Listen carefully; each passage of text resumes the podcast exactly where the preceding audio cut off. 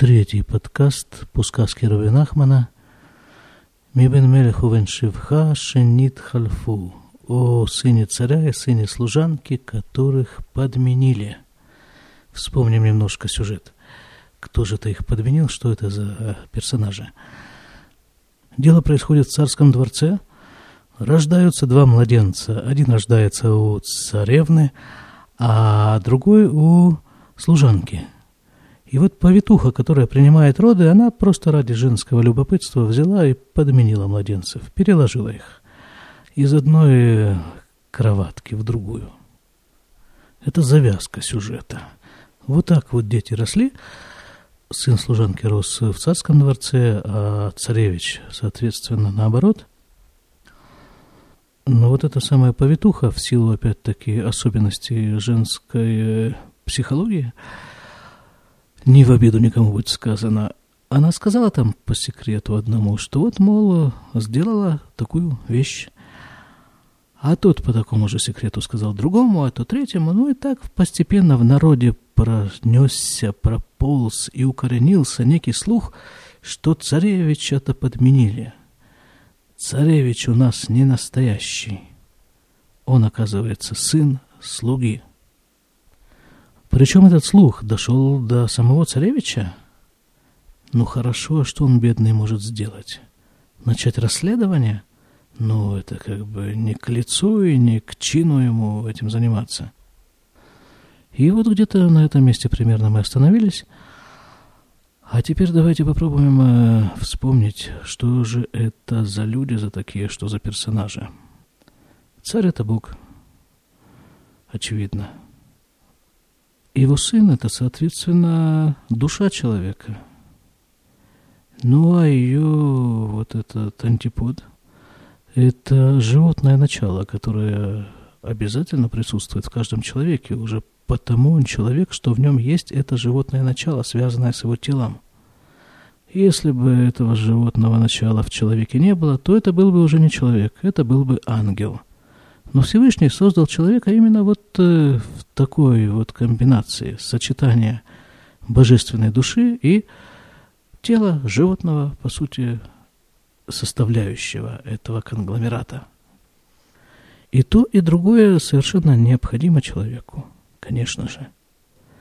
Но вопрос э, в том, что он выводит на первое место, что он акцентирует, какую часть из этих двух он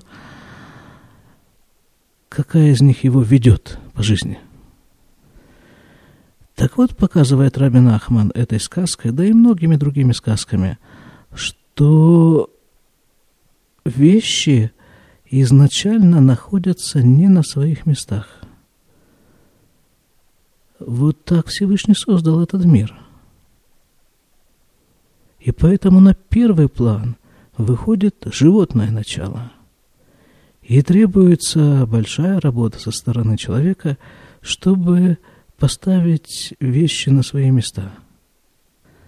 Для себя это все работа сознания, и все вот эти вот, э, все вот эти перевертыши, они тоже происходят исключительно в сознании человека, в его системе приоритетов. То есть еще проще, еще схематичнее. Это можно сказать так – вот этот постоянно звучащий вопрос. Кто в доме хозяин? Ведь хозяин это тот, кого слушаются все. А теперь давайте вернемся к сказке. Валях Забен Мелех и пошел вот этот самый царский сын в скобках. Айнузе Шеникрабен Мелех, то есть вот тот самый, который назывался царским сыном.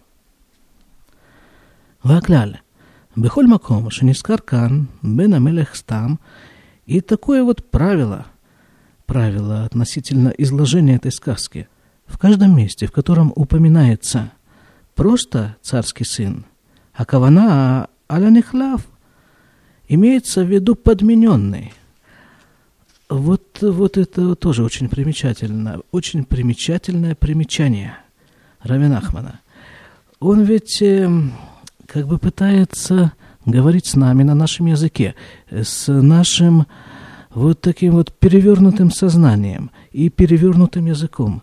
И поэтому он и дает вот это вот примечание в скобках, что мы вот так договорились, вот такое правило, и между собой мы также договорились, что мы называем вещи не своими настоящими именами.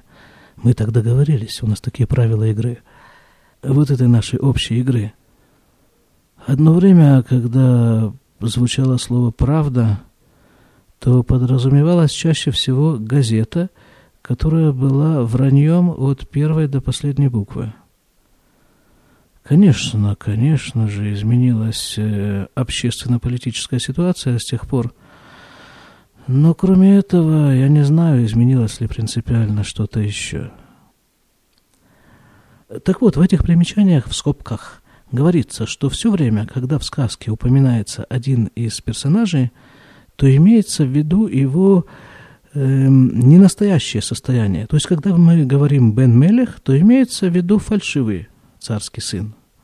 А когда мы говорим, соответственно, сын служанки, то тоже имеется в виду настоящий царевич, который по какому-то стечению обстоятельств достаточно нелепому, а на самом-то деле совершенно закономерному, находится э, вот э, не там, где ему нужно быть. Инушу бемет бен шифха. То есть, когда упоминается царский сын, то это имеется в виду настоящий сын служанки.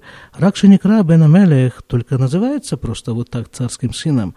Ки нит гадель Эцелямелех каналь, потому что он вырос в царском дворце у царя. Вехен бевенашивха, и то же самое с э, сыном служанки. Бамаком шенискар бенашивха, в том месте, где упоминается сын служанки, рах бамаком шенискар бенамелеха эмет, о бенашивха эмет, аз акавана аль а эмет лямето. И только если мы будем говорить по-настоящему, в заправду, то там так и будет это отмечено в сказке, что вот сейчас это настоящее его имя – настоящий сын царя и настоящий сын служанки. Если слово в заправду не употребляется, значит, имеется в виду неправда. Так все-таки, все-таки вот напрашивается такой вопрос, а чё, зачем все эти вот эти игрушки? Зачем, почему так жизнь устроена? Да просто вот... Э, Смотрите, вот человек заранее поставлен в какие-то, ну, скажем условно, ненормальные условия. Но при этом ему где-то там, в самой глубине его души, сообщается, что на самом-то деле должно быть вот так. Это в сказке вот этот самый слушок, который прополз в народе – что царевича подменили. И дальше от человека требуется, просто требуется работа. Работа по перевертыванию этого ненормального состояния в нормальное, по расстановке всего и всех по своим местам. И работа эта, как мы уже говорили, происходит исключительно в сознании человека – а потом уже сознание человека диктует ему соответствующие действия, физические действия, которые он должен выполнить по, опять-таки, расстановке всего по своим местам. И по приведению себя, и той части мира, которая с ним э, соприкасается в нормальное состояние. Хорошо. Витхиль лигромра от леавия бенаналь. И вот этот вот э, мнимый царский сын начал причинять всякие пакости отцу сына. То есть, э, как бы это получается его отец. Биологически это его отец. Слуга, условно говоря. Просто сейчас в его доме растет царевич, которого подменили. Но, тем не менее, вот тот лже, как лже-Дмитрий, лже-царевич, начинает причинять страдания своему собственному отцу, чтобы тот избавился... А, это еще не написано, извините, я забежал вперед немножко. Да, вот значит, э, дальше в скобках, Ашер Баймеэту Авив, э, на самом-то деле это его отец родной, этого самого лже Дмитрия. Вы сам ино льет ровебо раот тамид и постоянно причинял ему всякие гадости. Вая тамид горем лё раот раа ахара. Раз за разом он ему причинял вот, вот всякое, всякое. Не, не написано, что именно, но что-то он его очень гнобил, этого самого папика-то своего. Гдыши ухрах лякор имбно, для того, чтобы избавиться от этого сына с помощью папы. Но он выбрал вот э, такой путь, этот э, лжецаревич причинять гадости папе, чтобы тот избавился от своего, как бы условного сына, соперника этого царевича. а я Амеле Хай Адайн. Но все время, пока царь, настоящий царь, был жив, Ло я ло мемшала кольках, афальпихен, а я горем ло раот – Царевич, лжецаревич, у него не было достаточной власти, но все-таки он как-то умудрялся причинять этому самому человеку, своему родному отцу, страдания. А Харках, я только не понимаю, достаточно четко излагаю, что вот есть царь и есть слуга – у царевича растет сын слуги, у слуги растет сын царевича. И вот этот вот э, сын слуги, растущий у царя, он замышляет избавиться от этого своего конкурента. И для этого он причиняет всякие страдания своему папе, как бы официально в метрике. Его отцом записан царь. Но есть некоторое подозрение, что царь это не его отец, а его отец вот тот вот второй. В общем, вот в таком вот запутанном мире мы и живем. Не хотелось вас огорчать. И вот, честно говоря, вот э, когда я уехал из России, это было уже скоро 23 года назад, через год после этого я приехал опять туда, в Красноярск, в котором я жил, на месяц уже в качестве туриста, и вот, вот прожив год вне Красноярска и вернувшись уже туда немножко с другим, ну, не знаю, восприятием, что ли, я обратил внимание, что вот как говорят люди между собой, вот как они со мной говорят, это идет какая-то такая головокружительная совершенно игра на многих уровнях. Вот я ему что-то говорю, а заодно тут же параллельно в мозгах прокручиваю, а что, как он может меня понять, этот вот мой собеседник, как он может меня понять, и какие варианты. Если он меня поймет так, то что он ответит, и что я ему на это должен отвечу, и предусмотреть нужно на несколько ходов вперед, и там крутится, не знаю, сколько уровней крутится в голове вот в этом вот разговоре. Когда я там был, я говорил так, 30 с лишним лет до этого я говорил вот на этом языке и вот в этом стиле общения, и не замечал этого. Для того, чтобы заметить, нужно просто хотя бы на какое-то достаточное время и из этого выскочить. Может быть, за эти 23 года, что я, я туда уехал, там уже все переменилось. Но вот, э, вот так. Э, так вот, вот, вот о чем сказка. А вот в этом вот бельбуля этой путаницы, о том, что какая-то мутная такая вода, в которой с большим трудом можно что-то рассмотреть. Ну так для того мы, караси, в эту воду и опущены, чтобы ее очистить. Вахарка хнизга намелеха умет, и после этого состарился царь и умер – тоже. Как же так? Царь же, мы сказали, это Бог. Что значит умер? Бог умер. Э, это не иудаизм. Это какие-то другие религии.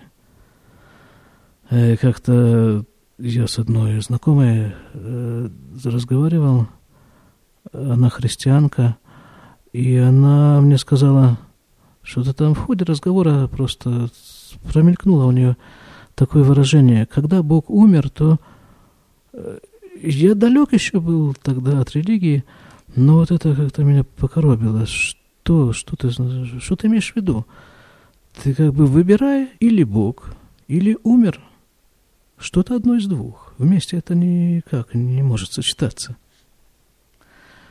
А здесь написано вот умер царь.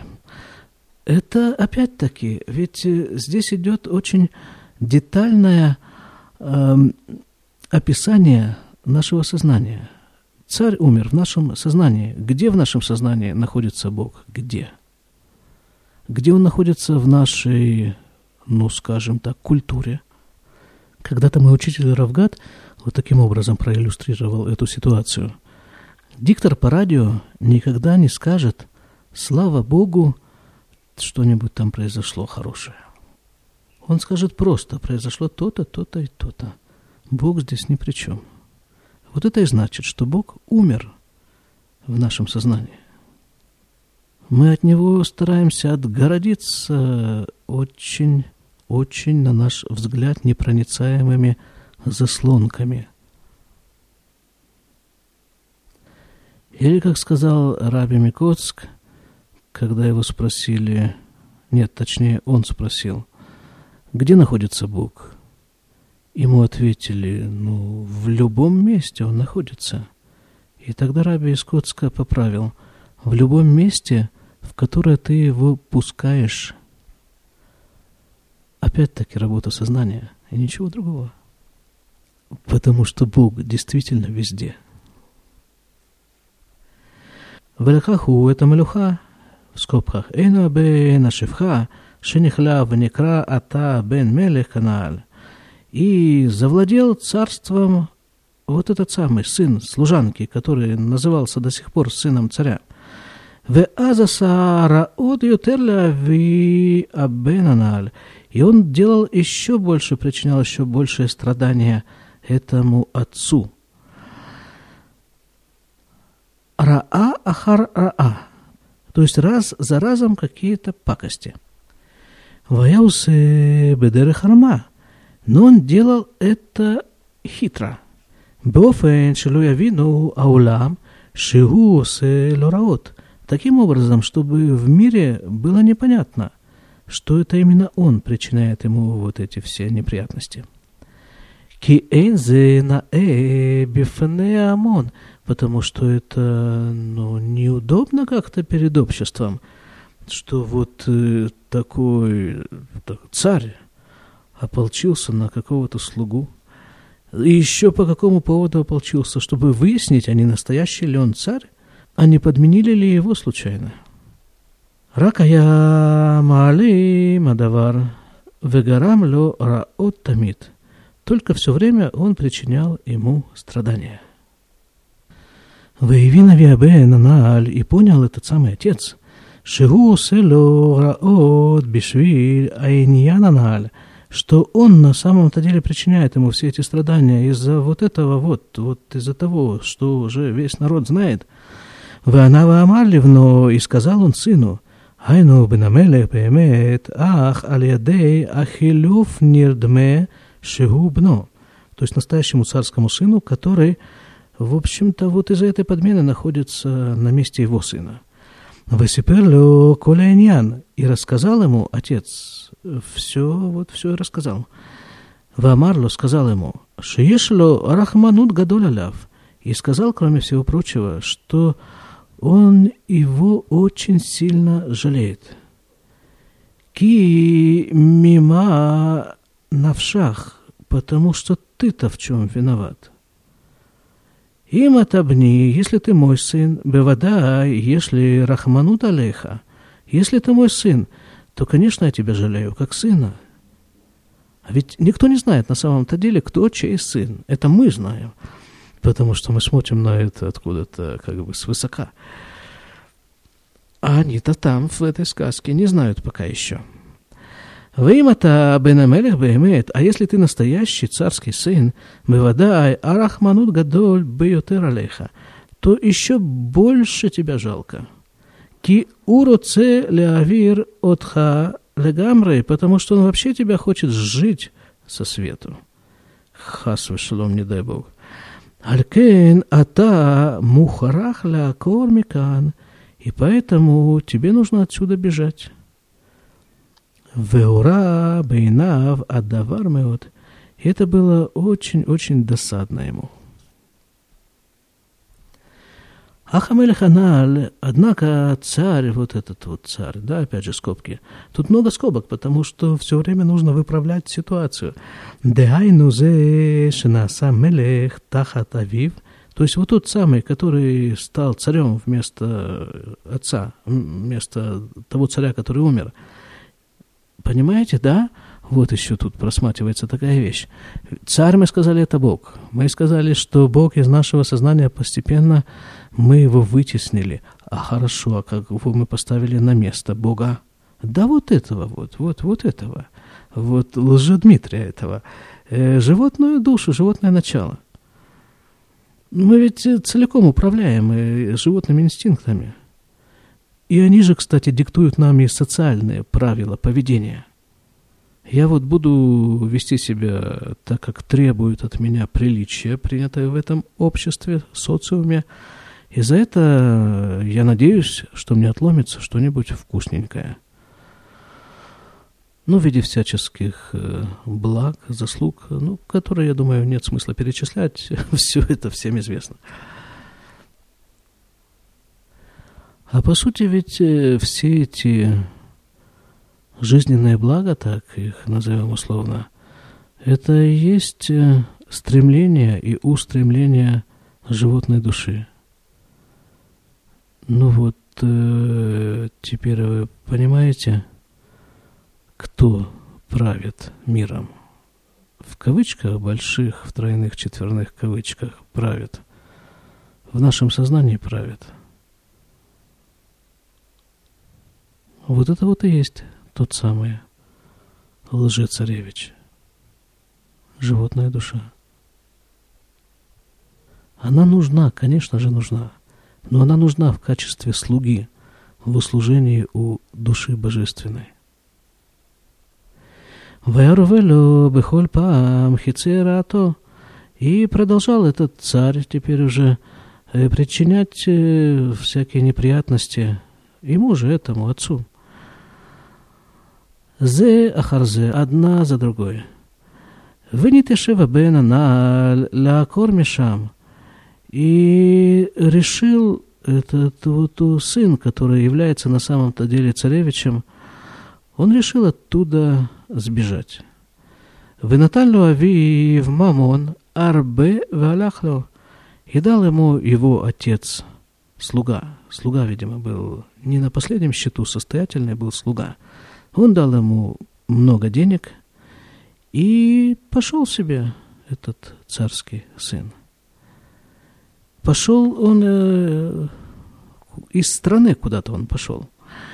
Видите, вот такая еще есть ситуация. Вот хорошо. Вот э, живет в доме слуги такой вот царевич. И ему все время как-то так или иначе по-хорошему, по-плохому дают знать, что на самом-то деле твое место не здесь. Твое место вот, вот там, видишь, вот там дворец царский. Он живет, видимо, там где-то неподалеку, в доме слуги. Вот твое место во дворце, ты царский сын. Что ты здесь делаешь? Ну хорошо, и что он э, пробирается куда-то в направлении этого царского дворца? Да как бы не так он сейчас находится в прямо противоположном направлении. Он вообще уезжает из страны. Хотя в конце концов, там, в конце сказки, он э, становится царем. Но для того, чтобы стать царем, нужен вот этот вот долгий окольный путь, такой зигзагообразный, не знаю даже, как именно описать его траекторию. Вот это вот настоящий путь. Не бывает прямых путей. Не бывает. Но идти нужно. Вот на этом мы остановимся. Всего вам хорошего, счастливой, удачной, успешной дороги. А других дорог, наверное, нет. Просто вопрос, на каком витке, на каком отрезке этого зигзага ты сейчас находишься.